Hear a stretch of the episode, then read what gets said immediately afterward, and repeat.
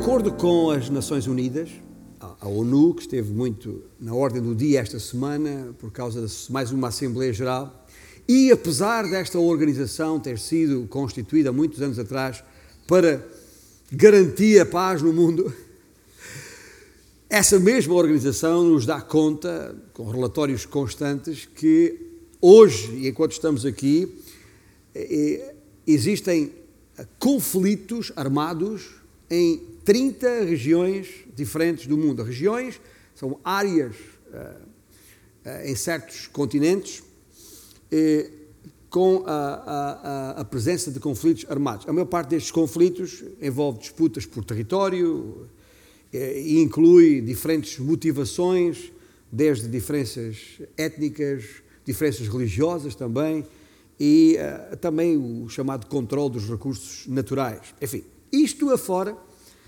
outros conflitos dentro de cada país, eh, dentro de cada família ou entre famílias. Alguns destes conflitos prolongam-se já há muitas décadas, outros são de curta duração. Mas há uma batalha que dura, veja só, desde o Jardim do Éden. Desde uh, que tomamos conhecimento do texto bíblico, lá em Gênesis capítulo 3, da presença deste primeiro homem e desta primeira mulher, Adão e Eva. Ah, é verdade que os, os, os, os cientistas, ah, embora sem nenhuma prova disso, ah, falam na, que, que, o homem já existe há alguns milhões de anos, ou pelo menos o, o, os seus antecessores, ah, mais símios do que outra coisa qualquer, a verdade é que, de acordo com a narrativa bíblica, de acordo com as informações comprovadas, a existência do homem sobre a Terra não terá muito mais do que 10 mil anos. Em qualquer dos casos, ainda assim, é um conflito que já dura há, há, há muitos milénios e continua. E, e, e é uma batalha muito bem definida, com opositores muito bem identificados. Uh, quer no tempo, portanto, há quanto tempo começou, quer nestas uh, personalidades, ou personagens, melhor dizendo, envolvidas aqui. E de um lado temos Satanás, a antiga serpente, e do outro temos Cristo, a semente, o descendente, que identificámos a semana passada lá em Gênesis capítulo 3, versículo 15, e que no Novo Testamento está muito bem identificado como, como tal. Uh, Estou-me a lembrar, e só a título de exemplo, dado que, uh, e não precisa abrir a sua Bíblia ali de todo, porque é uma referência que me ocorreu agora, mas Paulo, na Epístola aos Gálatas, capítulo 3, faz precisamente menção disso quando referiu a promessa, foram, as promessas foram feitas a Abraão e ao seu descendente, diz Paulo. Não diz e aos descendentes, como se falando de, de muitos, porém como de um só, e ao teu descendente que é Cristo. Não há nenhuma dúvida sobre a identidade, a identificação deste descendente que está ali uh, uh, escrito, uh, registado no livro de Gênesis, capítulo 3 e versículo 15. E isto, não obstante esta, esta, geração, esta descendência, que é chamada a geração de Davi, ou descendência de Davi, e apesar da árvore de Davi, chamada assim, ter sido derrubada em algum momento da, da história, e temos indicações disso uh, nas profecias, desde logo em Isaías capítulo 6, uh, ah, mas também ali em Isaías, uh, no capítulo 11, há referência ali a um, a um, a um rebento, a um, a um renovo que cresceria a partir do, do toco ou da raiz da família de Jessé, pai de Davi. Portanto, isto é só para identificar as, quem são estes que estão aqui em causa. Estão bem identificados e sabemos como e quando começou este conflito. Esta batalha que uh, chamamos Batalha de Sementes está perfeitamente identificada. Só que não sabemos como vai terminar. Aliás, melhor dizendo, deixa corrigir-me já. Não sabemos quando vai terminar, sabemos como vai terminar. Sabemos quando e como começou, Sabemos como vai terminar, mas não sabemos quando vai terminar. E é para esse desfecho que vai acontecer, e como cantámos há pouco, a qualquer momento, breve virá. Este breve é, pode ser já, amanhã ou mais tarde, mas é para esse desfecho e todas as implicações a ele associadas que chamo agora a tua atenção, como naturalmente chamei primeiramente a minha. É que isto tem a ver contigo e comigo, quer queiramos, quer não. E não podemos por isso ficar indiferentes. A Bíblia abre, lá naquele versículo que considerámos a semana passada, a Bíblia abre com uma promessa. A promessa de um Salvador que havia de vir. De um libertador que resgataria o povo do seu pecado. E essa promessa é aquela que considerámos a semana passada em Gênesis 3,15. Este, este te ferirá a cabeça, e tu, serpente, e o teu descendente lhe ferirá o calcanhar. A promessa de um Salvador que haveria de resgatar os homens através da destruição do inimigo, Satanás, de seu nome. Ora, percebemos assim que a Bíblia começa com uma promessa, e vamos agora perceber hoje que termina com outra promessa. E essa está lá no último capítulo da Bíblia, o capítulo 22 de Apocalipse. Tem uma Bíblia, pode até abrir ali, uh, nesta altura. E essa promessa que está neste capítulo 22 aparece no capítulo por três vezes, não uma, mas três vezes no capítulo 7, no, cap... desculpem, no versículo 7, no versículo 12 e no versículo 20. E a promessa é nas palavras do próprio Cristo, o descendente, na primeira pessoa do singular, ele diz: Certamente venho sem demora. E sendo Gênesis 3,15 a promessa da sua primeira vinda, aqui temos a promessa da sua segunda vinda. Uma promessa reiterada através de todo o texto bíblico. O Velho Testamento está repleto de profecias, tanto a respeito da sua primeira vinda como da sua segunda vinda. O próprio Novo Testamento, por seu lado, não deixa de referir isto. Não é omisso de todo a esta garantia. Até mesmo em textos bíblicos que a gente nem, nem, nem lê normalmente. Há, há, há livros no texto bíblico são tão pequeninos que a gente passa por eles e dá por eles.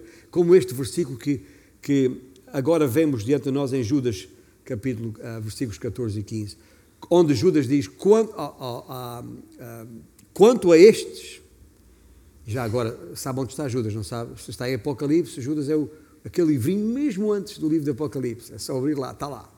E Judas diz: quanto a estes foi que também profetizou Enoque, o sétimo depois de Adão, Portanto, veja só, dizendo, é uma, é, uma, é uma profecia de Enoque que não está no texto bíblico, não faz parte do cânon, mas é referida no cânon como fidedigna, e Judas faz referência a ela quando diz: Eis que veio o Senhor entre as suas santas miríades para exercer juízo contra todos e para fazer convictos todos os ímpios acerca de todas as obras ímpias que impiamente praticaram e acerca de todas as palavras insolentes que ímpios pecadores proferiram contra ele. Eis que veio o Senhor para exercer juízo. E aqui está, gente. Se não conseguir perceber mais nada desta ah, da diferença entre a primeira e a segunda vinda, entre a primeira promessa e a segunda, Perceba isto.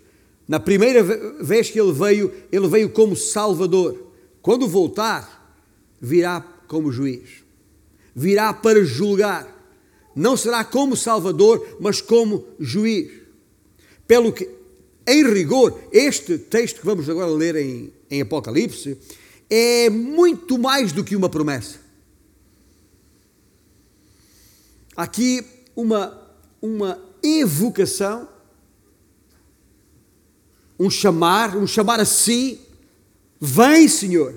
Veja no, estou em Apocalipse 22, ah, ah, ah, e uma primeira referência ali ao, ao, ao, versículo 17. Veja lá, logo nesse versículo 17, no, na primeira parte do versículo 17, o Espírito e a noiva dizem: Vem! É, um, é, uma, é uma evocação para que o Senhor venha. Mas há também aqui neste mesmo versículo, na sua segunda parte, uma invocação. Parece confuso. Evocação, invocação. Mas são diferentes. O prefixo é outro. A evocação é chamar, é chamar a si, porque é algo que já é, que me pertence. E por isso é o Espírito Santo e a noiva que é a igreja que assim fala. Mas depois, na segunda parte do versículo, há uma invocação. E uma invocação na língua portuguesa significa um implorar uma súplica, um recorrer a alguma coisa que eu preciso. E está aqui, na verdade, um aviso aos incrédulos. E a questão para nós aqui, ouça bem, é esta: de que sujeito faço eu parte? Fazes tu parte? Dos que devem evocar ou dos que precisam invocar? Preste bem atenção. E vamos ler estes versículos aqui ah, no capítulo 22. Vamos ler a partir do versículo 12 para percebermos o contexto. Eis que venho sem demora, e comigo está o galardão que tenho para retribuir a cada um segundo as suas obras. Eu sou o Alfa e o Ômega, o primeiro e o último, o princípio e o fim. Bem-aventurados aqueles que, levam, que lavam as suas vestiduras no sangue do Cordeiro para que lhes assista o direito à árvore da vida e entrem na cidade pelas portas. Fora, do lado de fora, ficam os cães, os feiticeiros, os impuros, os assassinos, os idólatras e todo aquele que ama e pratica a mentira. Eu, Jesus, e estes são os dois versículos-chave onde queremos concentrar a nossa atenção hoje, o 16 e o 17. Eu, Jesus, enviei o meu anjo para vos testificar estas coisas às igrejas. Eu, Jesus, sou a raiz e a geração de Davi, a brilhante estrela da manhã. O Espírito e a noiva dizem: Vem. Aquele que ouve, diga: Vem. Aquele que tem sede, venha. E quem quiser, receba de graça a água da vida. Eu, a todo aquele que ouve as palavras da profecia deste livro, testifico: se alguém lhes fizer qualquer acréscimo, Deus lhe acrescentará os flagelos escritos neste livro. E se alguém tirar qualquer coisa das palavras do livro desta profecia, Deus tirará a sua parte da árvore da vida, da cidade santa e das coisas que se acham escritas neste livro. Aquele que dá testemunho destas coisas diz, parece um refrão: certamente venho sem demora. Amém. Vem, Senhor Jesus. A graça do Senhor Jesus seja com todos. E aqui termina o texto bíblico. Como é do conhecimento geral, todo o livro de Apocalipse tem a ver com as profecias a respeito da segunda vinda de Cristo. É a sua revelação. Aliás, a palavra revelação é exatamente o significado literal do nome que o livro tem, tirado do grego Apocalipse. É a manifestação de Jesus Cristo. É quando ele se vai revelar a todos. São, e, e estas são as, as últimas, isto que acabámos de ler, são as últimas declarações a respeito desse abrir do véu. O abrir do véu da glória do Filho de Deus. No seu retorno, quando todo joelho se há de dobrar e quando toda a língua há de confessar que Ele é o Senhor. É a razão por que gostaria de, de, de, de, designar esta segunda das duas mensagens sobre a Batalha das Sementes como uma declaração de glória. Chamei a primeira parte da semana passada uma declaração de guerra, pura inimizade. Haverá guerra. E temos aqui uma declaração de glória. Ora, glória rima com vitória. Quem gosta de escrever poesia tem uma boa dica. Glória rima com vitória. Estão associadas, pelo que gostaria de chamar a vossa atenção para duas ideias fortes a retirar deste nosso texto que acabamos de ler: o impacto dessa vitória e o incentivo de vitória.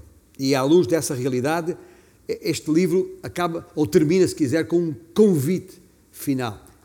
Um convite que não podemos perder, um convite que não podemos menosprezar. Mas consideremos primeiro o impacto da vitória. O impacto da vitória que, sobre que queria falar tem, tem, tem duas, duas mensagens inequívocas. A primeira é a destruição do inimigo. Que, uh, e tendo a Bíblia aberta em Gênesis 22, rapidamente se lê Gênesis 20, versículo 10, quando o diabo, diz uh, a palavra, o diabo, o sedutor deles, foi lançado para dentro do lago de fogo e enxofre, onde já se encontram não só a besta, que é o anticristo, como também o falso profeta, e serão atormentados de dia e de noite pelos séculos dos séculos. Tal como Jesus havia predito, lembram-se lá no sermão do Monte das Oliveiras, eh, Mateus capítulo 25, versículo 41, quando Jesus disse: Então o rei dirá aos que estiverem à sua esquerda, referindo-se aos, sua esquerda, referindo-se aos incrédulos, o Senhor dirá: Apartai-vos de mim, malditos, para o fogo eterno. E eu sabei o que Jesus, Jesus diz: para o fogo eterno preparado para o diabo e os seus anjos.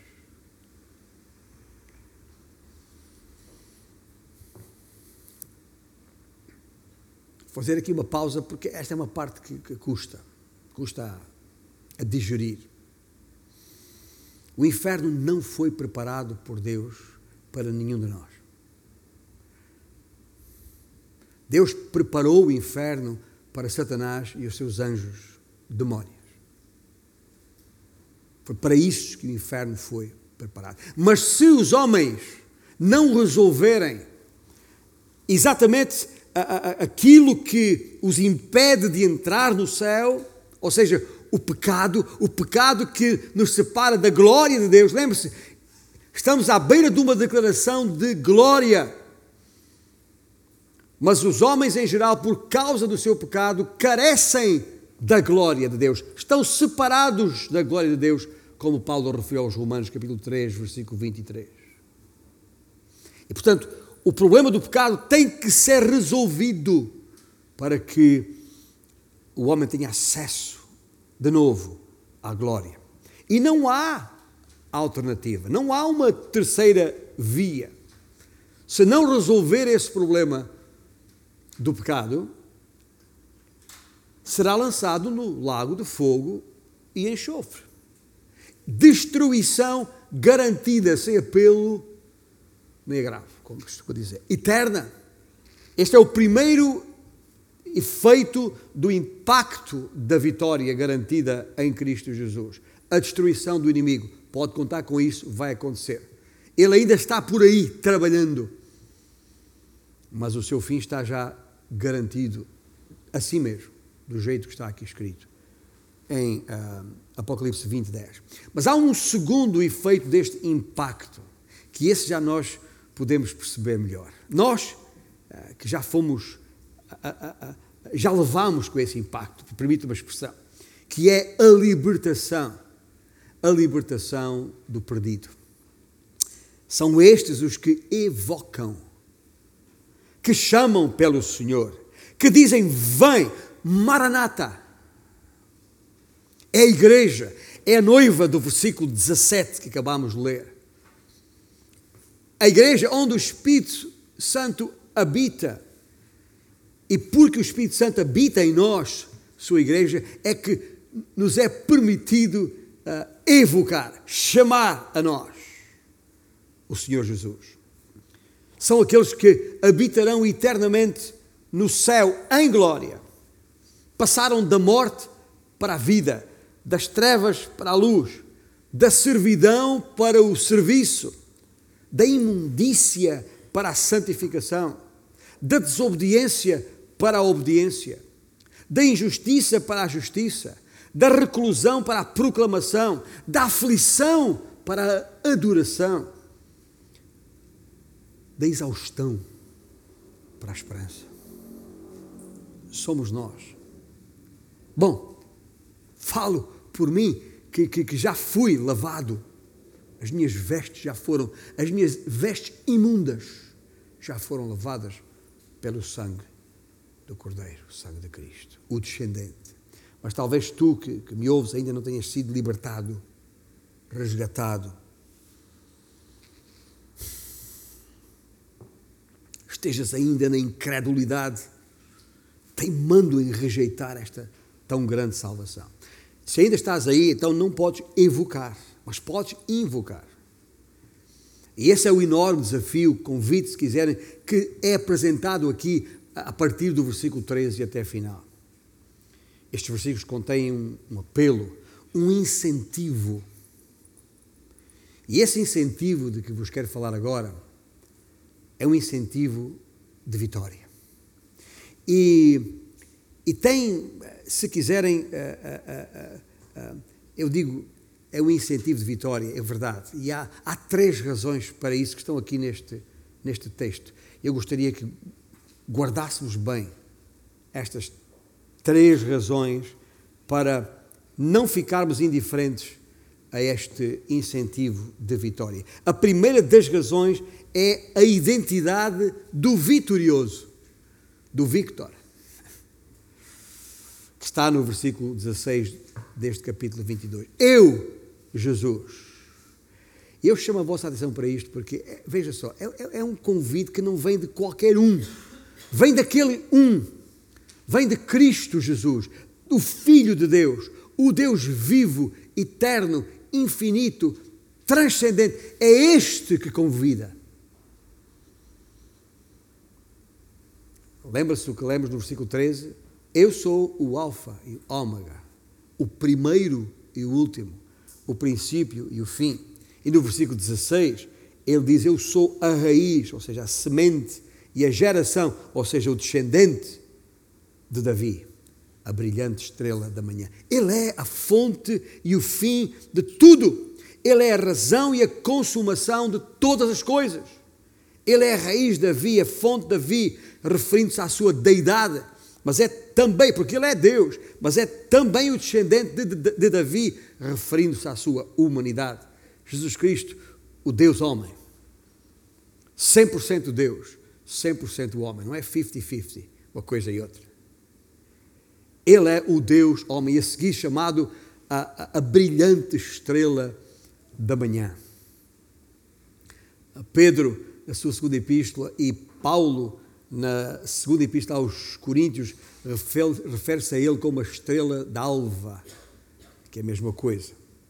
Os judeus usam o termo estrela, por tradição, para descrever eh, um herói.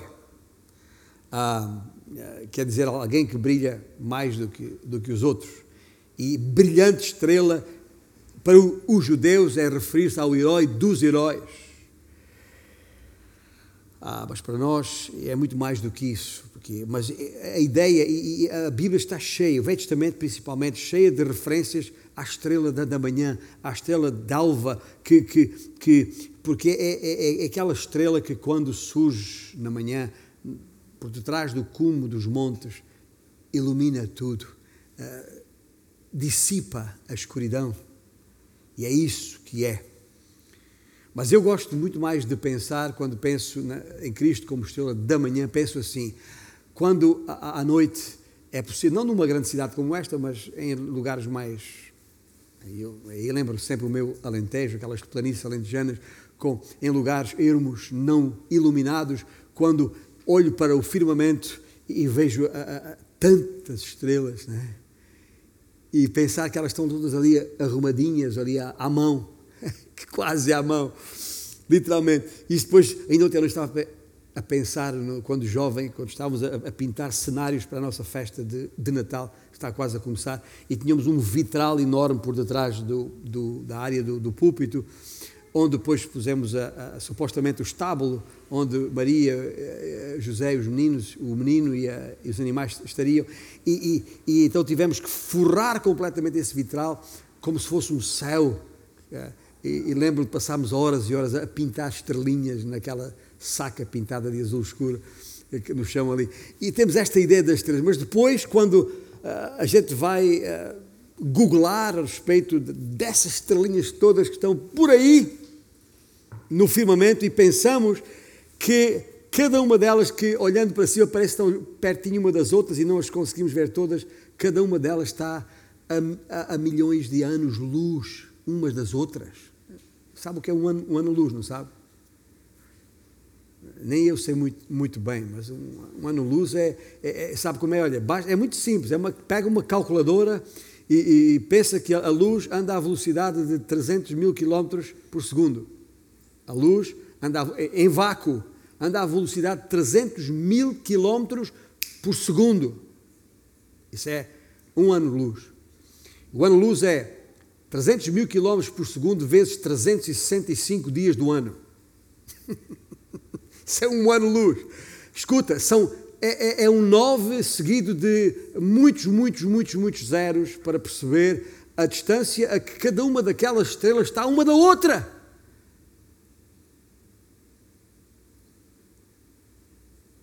E nós não conseguimos nem vê-las todas, nem, nem, nem temos ideia nenhuma de quantas há. Agora, escuta, esse universo de estrelas foi criado, tudo isso foi criado por esta estrela da manhã, que é Jesus Cristo.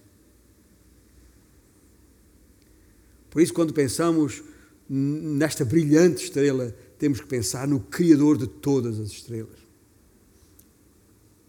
Isto é algo que ultrapassa a nossa, a nossa capacidade de, de entendimento. Mas lembre-se, quando olhar para, para, para, os céus para, e ver as estrelas, lembre-se que, que, que, que essa, essa, essa majestosa, essa, essa enorme, essa majestade e essa grandiosidade que, que, que é possível ver em parte no firmamento, Ele é o Criador de todas elas. Portanto, este convite que está aqui não vem de qualquer um. Por isso é que eu digo, não dá para ignorar, não dá para menosprezar sequer um convite destes. É porque vem do majestoso Senhor dos céus e da terra, como também cantamos há pouco. Ou seja, não sou eu, não é o pregador que convida, é Ele. O convite é dele. Eu sou o qual carteiro, só tenho que entregar o, o convite. Por Ele enviado. Esta é a primeira razão para, para para considerar este incentivo. Este incentivo da parte do Senhor existe, está aí no texto bíblico, primeiramente por causa, por causa da identidade, da majestade do vitorioso. Mas há uma segunda razão, e tem a ver com a exclusividade do céu. Os versículos 14 e 15 que acabamos de ler em Apocalipse 22 um, falam de, de, de de que uh, são bem-aventurados, são muito felizes aqueles que lavam as suas vestiduras no sangue do Cordeiro para que lhes assista o direito à árvore da vida e entrem na cidade pelas portas. Uh, não temos tempo agora, mas se quiser depois em casa ler com uh, atenção no, no, no, na, no capítulo 21, aliás, todo o capítulo 20, 21, a, a, respeito, e parte do, do, capítulo 22, a respeito do, não só dos novos céus e, e da nova terra, mas desta nova Jerusalém, esta cidade onde vamos habitar um dia. Eu não sei que, como é que isso mexe com as, as vossas. lá dentro. Comigo mexe, mexe muito. Mas o que está aqui a dizer é que estes que foram lavados pelo sangue do Cordeiro têm acesso a esta cidade, pelas portas. As portas se abrem. Mas o versículo 15 diz que de fora ficam alguns. E, portanto, fica desde já contrariada aqui esta tese, un, da, da, da, esta tese universalista, da, reconciliação universal, que alguns pregam por aí, segundo a qual todos acabarão por ser salvos, escudando-se no amor e na misericórdia de Deus e esquecendo-se da sua santidade e justiça. O céu não é para todos. E nós não podemos ficar indiferentes a, a, esta razão que está aqui. E tem a ver com o que consta nestes dois versículos que acabamos de referir.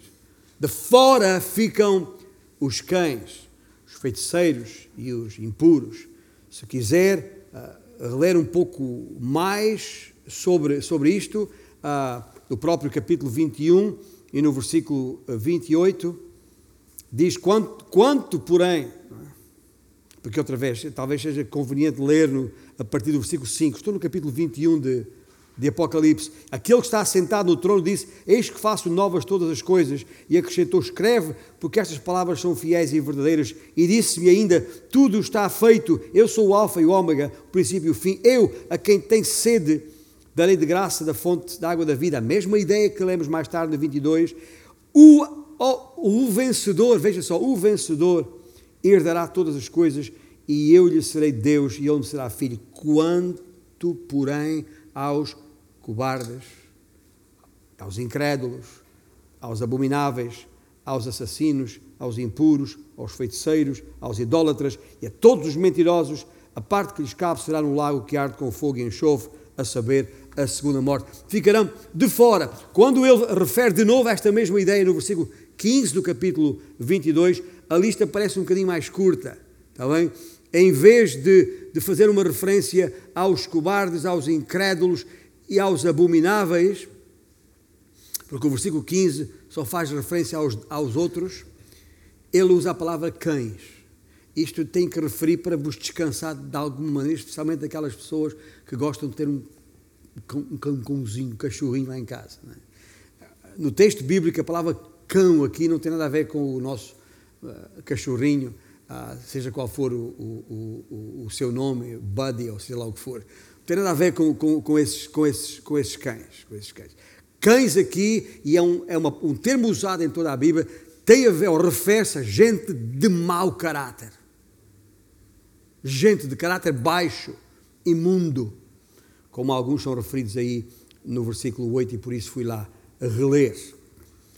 Isto que estamos a ver aqui fala-nos precisamente da exclusividade do céu. Esse lugar não é para qualquer um, nem todos terão ali entrada. Só algumas pessoas, de acordo com o versículo 14, que estão do lado de dentro participarão na árvore da vida. Há outros que ficarão de fora, porta fechada, nariz na porta. Não é? Lembra-se daquela história de, de, de, Noé, quando Noé construiu a arca e convidou a todos para, para entrar e, e só entrou a sua família e o resto ficou lá olhando e enxovalhando e zombando de, daquilo, daquilo tudo. Mas quando a água começou a cair, quando a chuva começou a cair, quando começou a trovejar e se lembraram de uma Santa Bárbara, como o povo diz, que só, só se lembra de Santa Bárbara quando troveja, aí foram lá bater à porta, mas bateram com o nariz na porta. Tarde demais, a porta estava fechada e estava fechada por fora. Não foi Noé que fechou a porta, foi o Senhor. E assim será com todos aqueles que chegarem àquele dia vindouro sem o problema do pecado, do seu pecado resolvido. Escuta, já, já agora acho que é importante pararmos aqui um pouco para pensar. Ao ler essa lista, e há outras listas do texto bíblico também, ah, ah, em Gálatas tem outra lista, em Efésios tem outra lista, ah, no Velho Testamento tem outras listas, para mostrar quem são estes cães, quem são estes de mau caráter, quem são estes, inclusivamente homossexuais, sodomitas, tudo isso está escrito no texto bíblico. Em 1 Coríntios também há uma, uma, um, uma lista, 1 eh, Coríntios capítulo 6, salvo erro, que está lá uma lista completa daqueles que não entram, que não terão parte do reino de Deus. A gente corre o risco de olhar para esta lista e pensar assim: ah, mas eu não sou nada disso. Ou seja, eu, eu sou, as minhas obras não são como essas, portanto eu vou ter lugar no céu. Nada disso. Para já, não seja tão rápido a dizer que, que, que não faz parte daquela lista. E se tiver alguma dúvida sobre listas, eh, leia Romanos capítulo 1, a parte final, para, para ver que, que, que, é impossível estar fora daquela lista. Porque a questão não é se, tem, se o seu pecado é mais ou menos grave, se tem muito ou pouco pecado, a questão é que tem pecado e pecado não entra no céu, ponto final. E por isso, esse é o, o que tem que ser resolvido é o pecado, independentemente da, da, da, da sua designação. Por isso não seja tão célebre. Eu e tu que, que, que, que, que vamos estar nesta nova Jerusalém, que vamos estar na glória com o Senhor, vamos estar lá porque os nossos pecados foram lavados no sangue do Cordeiro. É pelo mérito dele e tão somente dele. É pela sua obra na cruz e não pelas nossas obras boas ou más que tivessem sido, sejam ou venham a ser.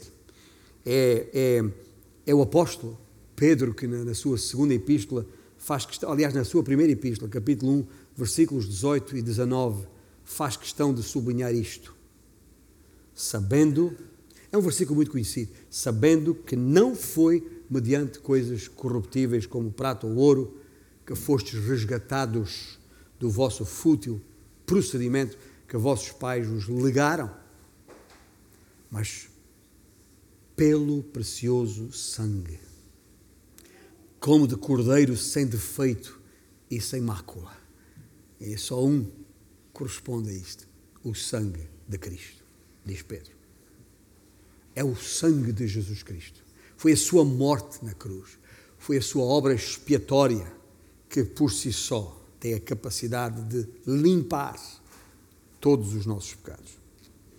E é a razão, é a razão para estar ali no versículo 17, veja, veja bem, aquele pequeno, grande detalhe no meio de um texto que, a partir do versículo 13 até ao fim, é um convite aos de fora, aos incrédulos, para que invoquem, recorram, supliquem por salvação, arrependidos dos seus pecados.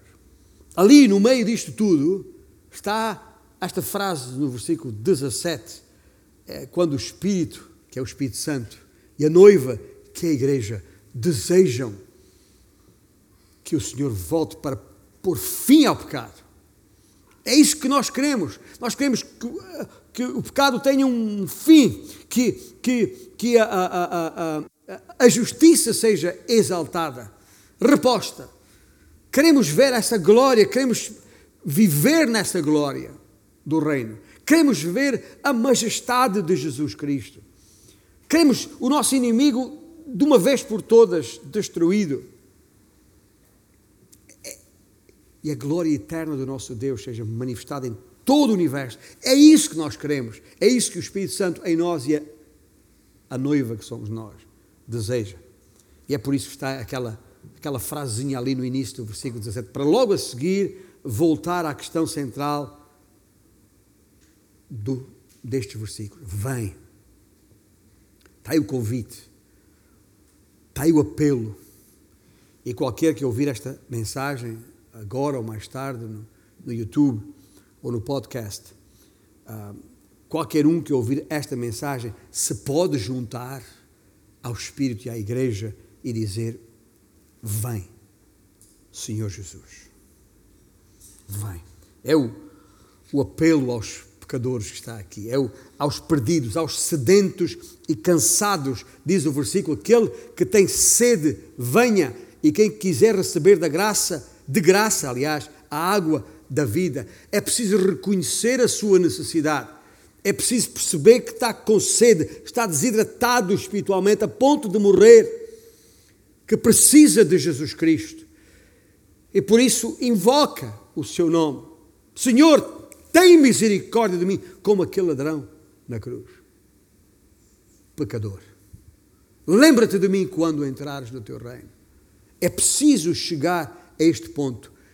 Enquanto a pessoa não reconhecer que nela mesma não há qualquer possibilidade de, de, de salvação, enquanto não reconhecer a sua desesperante situação, a sua terrível condição no seu pecado, que aqui está a, com esta imagem do ter sede. Eu não sei se já passou por momentos de sede a ponto de desfalecer para perceber o que é que isto quer dizer, é que se alguém tem sede, venha a mim, disse Jesus, e beba a água da vida. E quando beber desta água, jamais terá sede. Mas para isso é preciso compreender esta provisão da parte de Deus e arrepender-se. de ter de ter virado as costas para o Senhor, para o, o Criador, e se converter dos seus maus caminhos e crer, crer, que quer dizer tomar dessa água, beber dessa água, após o que nunca mais terá sede. Está aqui um convite claríssimo aos pecadores incrédulos: vem, vem, vem, junta-te a nós, à noiva, ao Espírito Santo. Não precisas de olhar para, para esse momento vindouro da vida de Cristo como um momento, como um tempo ameaçador, assustador, como se pintam esses, sempre que se fala de apocalipse, ou algo apocalíptico. Não é? Quando se fala de coisas apocalípticas, essas são sempre coisas terríveis para ter medo. Gente, para nós que estamos em Cristo Jesus, o Apocalipse não, não, não oferece nenhum medo, nenhum susto. É glória, é bênção, é, é vida eterna, é vitória. E isso é, está ainda à disposição de tantos, aqueles, de todos aqueles que ainda não perceberam isso. Ainda tem a possibilidade de entrar naquela nova Jerusalém, naquelas portas que estão descritas aqui neste, neste livro. Mas para isso tem que se arrepender do seu pecado, para que esses pecados sejam. Ouça bem, arrepender-se do pecado para que os pecados sejam lavados. Porque não são os nossos pecados que nos separam de Deus, mas é o pecado em nós.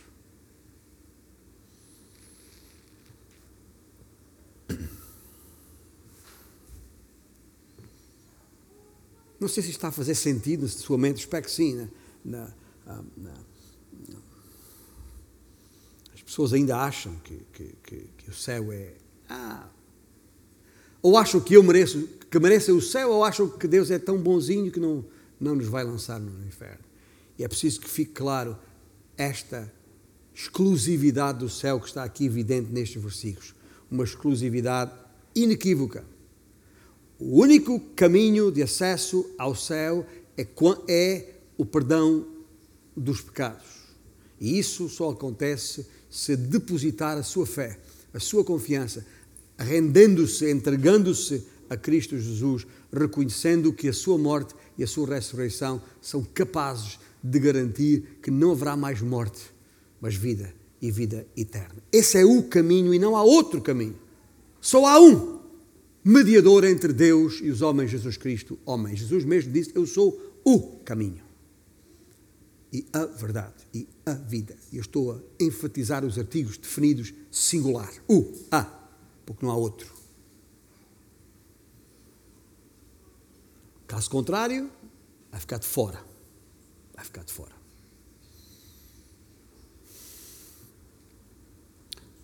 E o convite é muito claro: aquele que tem sede, diz aqui, venha. E quem quiser, receba de graça a água da vida. Não tem que pagar nada. Porque não é que não custou nada.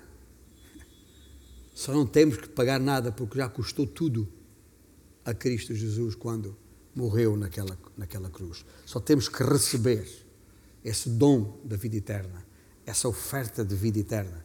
Receber o seu perdão. E isto, gente, eh, eu não sei, mas não sei se já vos dei suficientes razões para perceber que há aqui um incentivo a que não se pode ficar indiferente. Não é só por causa do nome, a identidade de quem convida, mas é também por causa da exclusividade do céu. Não é para todos. Mas há uma terceira e última razão, que é exatamente esta, a respeito da veracidade da volta de Cristo. Isto não é conversa religiosa. Cristo vai voltar.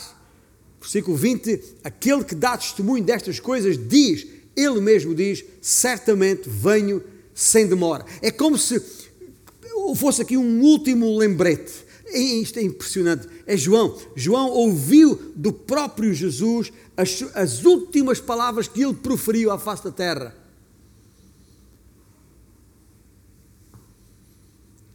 E as próximas palavras que Jesus vai proferir sobre a face da terra será para dar aquela ordem, para a trombeta soar, para anunciar a sua, o seu reaparecimento nos ares, chamando para si a sua noiva, enquanto noivo.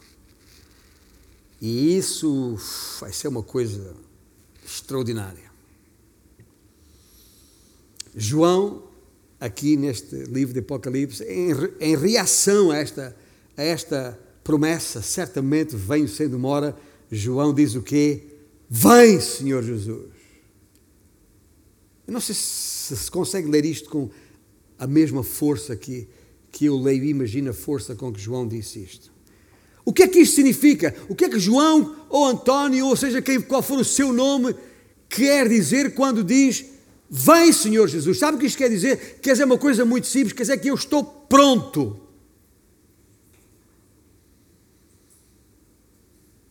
Quer dizer que eu quero esse momento ontem.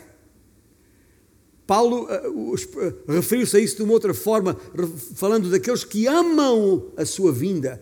Quem são aqueles que amam a sua vinda? São aqueles que estão prontos para se encontrar com com Ele, que anseiam, que é um desejo forte, querem o seu retorno, que vibram com isto, vivem cada dia, acordam de manhã dizendo: será hoje e à noite vão deitar. Ainda não foi hoje. Percebem? É este viver nesta expectativa a respeito da segunda vinda de Cristo. É isto que estamos aqui a falar. É isto que João quer dizer quando diz: Vem, Maranata, que é uma expressão aramaica. Uma mistura de duas palavras a respeito disto. E por fim, sabe o que é que tem aqui no texto bíblico? Eu acho que não. A Bíblia não podia acabar de outra, de outra forma. E portanto eu não posso acabar de me dirigir à igreja esta manhã de outra forma. Há aqui uma bênção final da própria Bíblia. E não podia ser outra senão aquela que é graça. Aí está. O último versículo em toda a Bíblia. A graça do Senhor Jesus seja com todos. E a Bíblia o diz de maneira a deixar claro que essa graça ainda está, continua ainda disponível para os pecadores. E a grande questão para nós é, é esta: quando pensamos em graça, já, já nos apropriamos dela? Estás tu pronto? Estás tu entre os que evocam? Estás pronto? Amas a sua vinda? Tens mantido um crescente processo de santificação para te apresentares diante dele como parte da igreja gloriosa, sem, sem mácula, nem ruga, nem coisa semelhante, porém santa e sem defeito. Não é que somos perfeitos, mas estamos prontos para os encontrarmos com o Senhor. E por isso o evocamos: vem. Ou será que estás ainda do lado de fora? as vestes, os trapos de imundícia com que ainda te revestes, ainda não foram lavados pelo sangue do Cordeiro. Então é tempo de invocar. É tempo de invocar o nome de Jesus, crendo que a sua obra na cruz é suficiente para te resgatar dessa perdição. Tu não tens que ficar do lado de fora. É verdade que o céu não é para todos, é, mas tu não tens que ficar do lado de fora. Se são somente confessares a Jesus como Senhor, arrependido do teu pecado, em teu coração, invocando o seu nome para que, para, para que tenha misericórdia de ti, pecador, e te faculte o acesso ao céu, através desse portal da graça, que tem um nome e só um escrito: Jesus. Jesus.